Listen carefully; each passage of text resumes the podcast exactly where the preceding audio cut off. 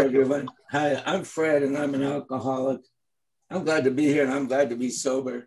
And what a wonderful, what a wonderful year it has been. I mean, what a wonderful year it has been for recovery.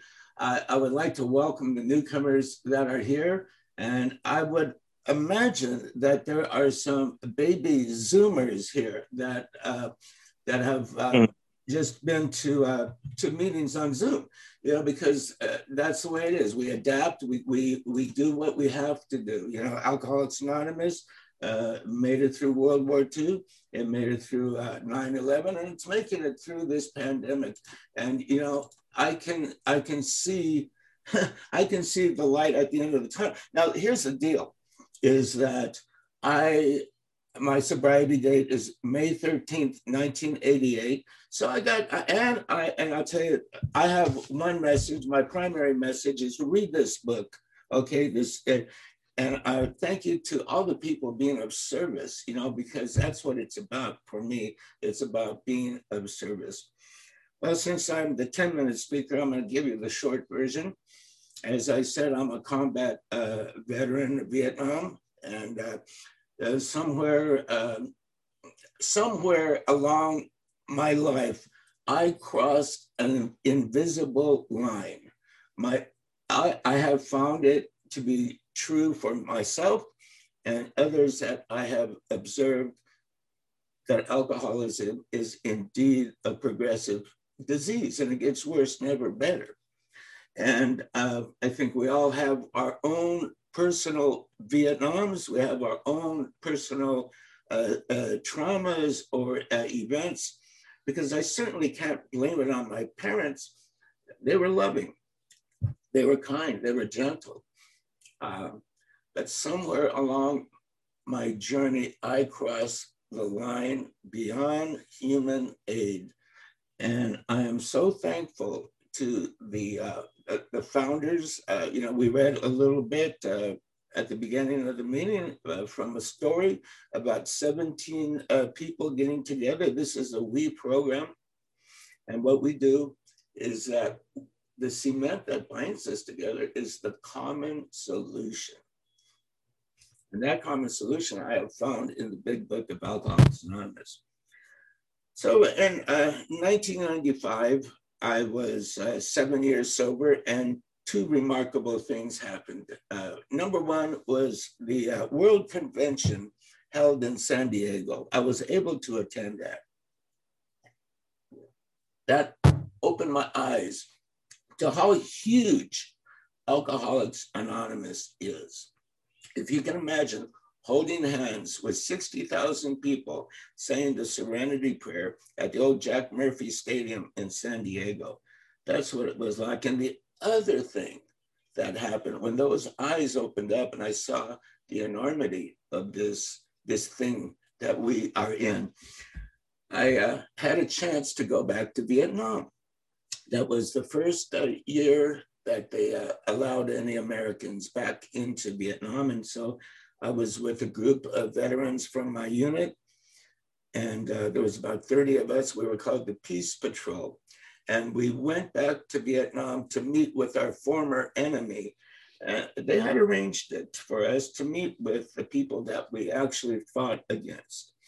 And, um, you know, I, I, I, I took some lives and I saw lives extinguished in front of my my eyes. And you know but i thought i'm going to vietnam. I'm going to get some big books in vietnamese because you know our big book is published in hundreds of languages. So i had the general service office in new york mail me four big books and a ton of softbound literature that I uh, took with me.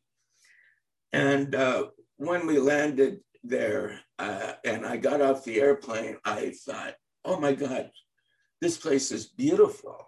It doesn't smell like death, you know, the vegetation has grown back. And so we went and we had this get together the first night. And everybody was speaking.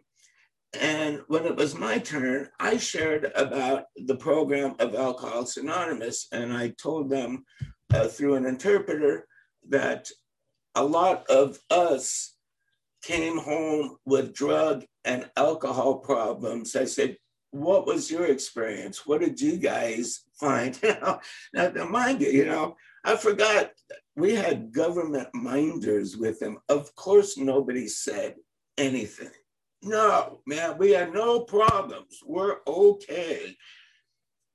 So I spent 14 days with this rascal of a guy named Colonel Khan. Yeah, I was immediately attracted to him. And you'll find out why when I finish my story. But I, I kind of bonded with this guy. He had lost his son in a B, uh, B 52 uh, strike. And we went to uh, the cemetery where his son was.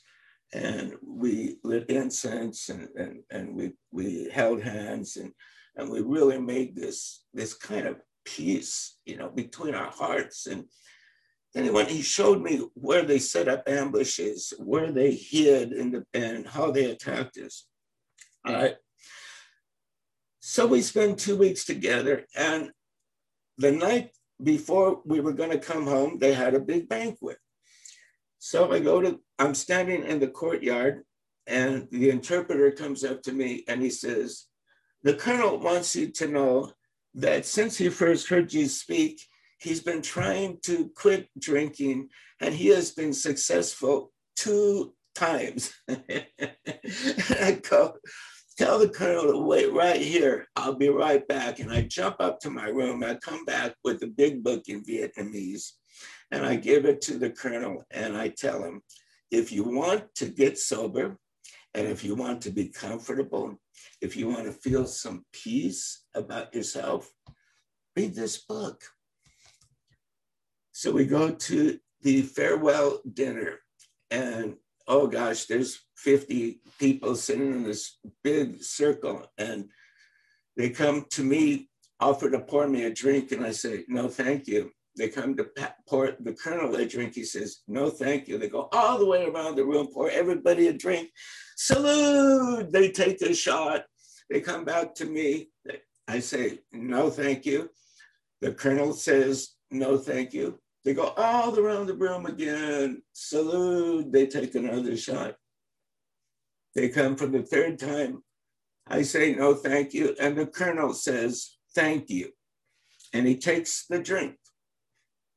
And the interpreter winds, leans over to me and he says, the colonel wants you to know that he has not read your book.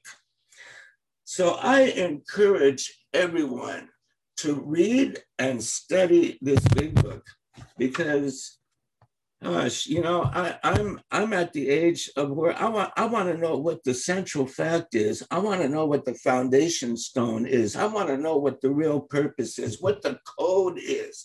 The code is on page 84, the foundation on page 75. Our only aim is on page 89.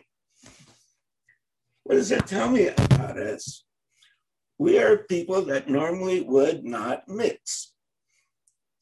If I wanted to hang out with a bunch of alcoholics, I could go to a bar. But what I find special in the rooms of Alcoholics Anonymous. And I have to tell you that this is a very small meeting that I'm used to because I'm used to going to uh, my, my home group always has 120 people. The thing is, I'm happy that I did not fall off the train. Alcoholics Anonymous, maybe the pandemic shut everything down, but AA kept going. And here we are. Thank you for letting me share.